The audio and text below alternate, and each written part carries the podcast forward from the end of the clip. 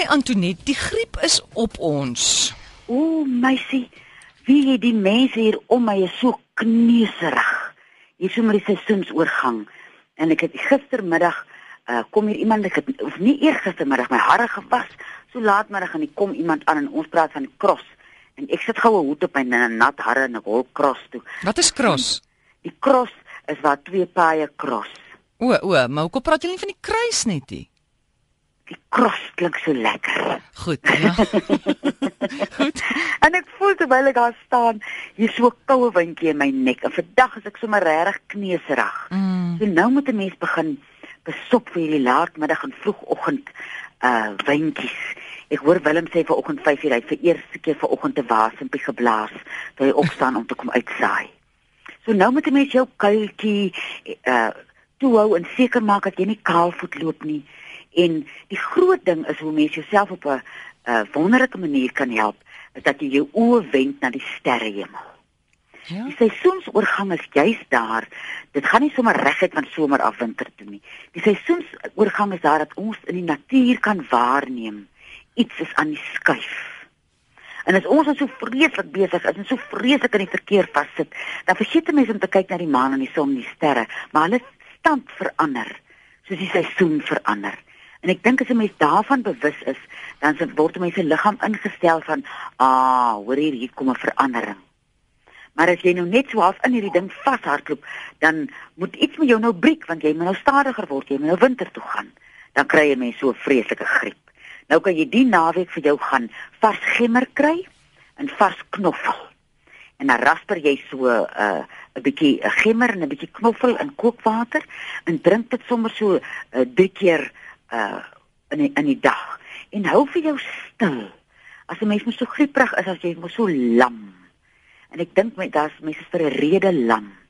As jy kan vir jou stil gedra, wees stil en drink jou en sit 'n bietjie heuning daarby en dan begin jy nou solank na jy nou jou eerste griep gekry het, jou kankerbossie te drink. Want hy gaan jou immuunstelsel wat nou bietjie op onsekere grond staan hier met die oorgang, gaan hy nou vaste voete gee dat hy nou vir jou kan help dat jy net lekker in die winter inkom. En as jy nou al sitrus op die rakke kry, gebruik jou sitrus want ons het nou uh Vitamiene C nodig en ek weet nie van julle of julle ook so 'n vreeslike somer gehad het. Mm, Hy amper baie erg. somer het my amper ek het amper omgekom. So ons het nou vreeslike briekwerk. Ons moet nou afrat Mm. na 'n uh, stadiger plek toe. So jy hoef nie siek te raak. Moenie wag tot jy siek is nie. Uh kry jou uh, natuurlike Vitamiene C uh in deur jou uh, uh lemoene en jou suurlemoene en jou pomelos kan jy kan jy al begin gebruik. Lekker petersilie het Vitamiene C en net op 'n stadige manier. Want baie keer as 'n mens met die medikasie gebruik om jou reg te ruk, dan ruk hy jou eintlik weer van jou voete af. Mm. Jy voel op so 'n vlak alright, maar dit voel so half of jou kop so 'n halwe meter van jou lyf afdryf. Dan moet 'n mens lê, dat jou kop in lyn kan lê met jou liggaam. En dan lê is so moeilik om te loop rus. Ja, nee, lê sommer wie ek steek vir my kers aan. Mm. Ek is net 'n kind, dan lê kyk ek in die kers. Want baie keer as 'n mens so grieperig is as jou oë mos so seer.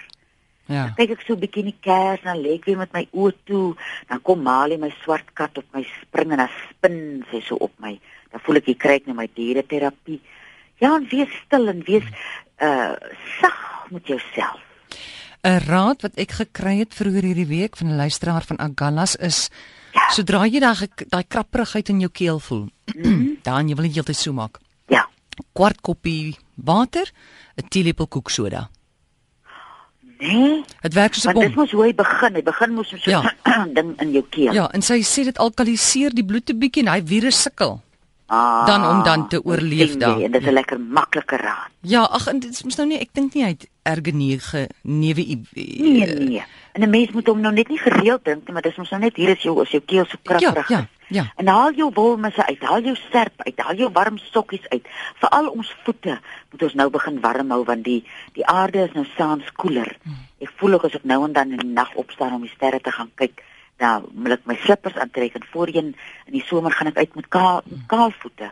So kyk na die dele wat koue kan optel. Antoinette, wat is daai storie nou weer van die van jou neus van jy moet iets inasem Soutwater om, om jou slijmvliese vogtig te hou. Vertel gou weer daai storie hoe werk Weet dit? jy, dis 'n knippie sout en 'n knippie kooksoda op 'n koppie lou water.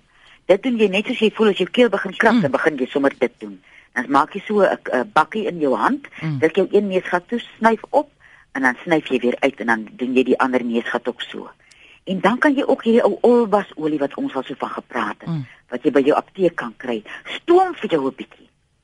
As jy nou uh, vanaand inkom en jy voel so half kneserig, stoom vir jou bietjie dat jy daai wasem inasem, dan kom die slijmvliese tot bedaring.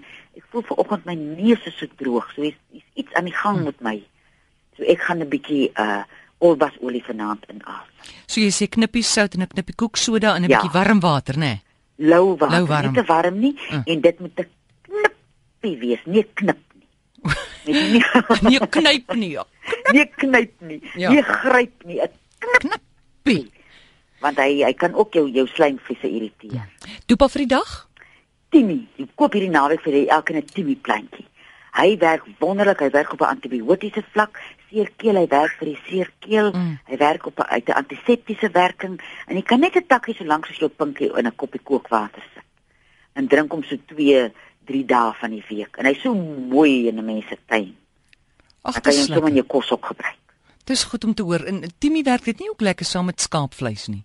O, oh, Nee. jong, maar ons skape is so lekker hier. Ja. Jy sit net so twee makajalas by hom, dis reg. Wat is 'n makayala? Dis nou daai goedjies wat elkeen in sy pot gooi wat net hy ek kan vir jou Ah. gee teelepel sout na my teelepel Ja, sout ja, anders. ja, ja, my ja. makajala. Ja, ja, Jackie praat van ma- matajalas. Dis dieselfde. Ja, ons ons Karoo mense is makajala en ek is seker sy kan matajala wees. Goed.